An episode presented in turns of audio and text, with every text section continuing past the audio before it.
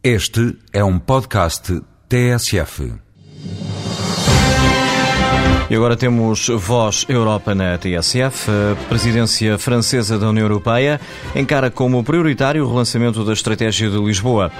No espaço de hoje, o eurodeputado Carlos Zorrinho aponta os traços gerais e o papel desta estratégia, decidida durante a presidência portuguesa de 2000.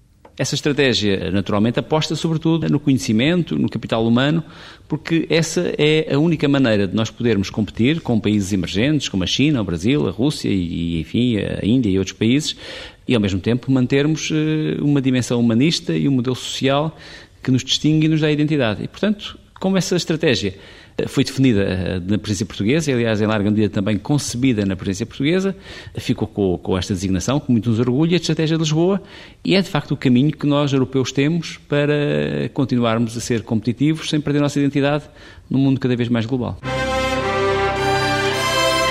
Carlos Zorrinho, em Voz Europa.